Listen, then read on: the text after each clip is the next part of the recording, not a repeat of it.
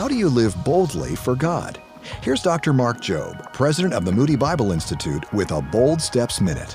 There's something powerful about a man that walks in integrity, that just doesn't say, I do whatever I want to do. No, a man of God doesn't do whatever they want to do, they do what's right, even when it's difficult and it's hard.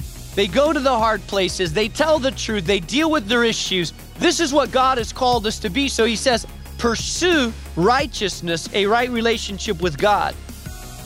Then he says, and godliness. Godliness has to do with your character. That you that you pursue a godliness. I want to be godly in the way that I live. It's the opposite of worldly in the way that I live. Mark is the author of Unstuck Out of Your Cave into Your Call. If you're tired of being stuck, go to boldstepsradio.org.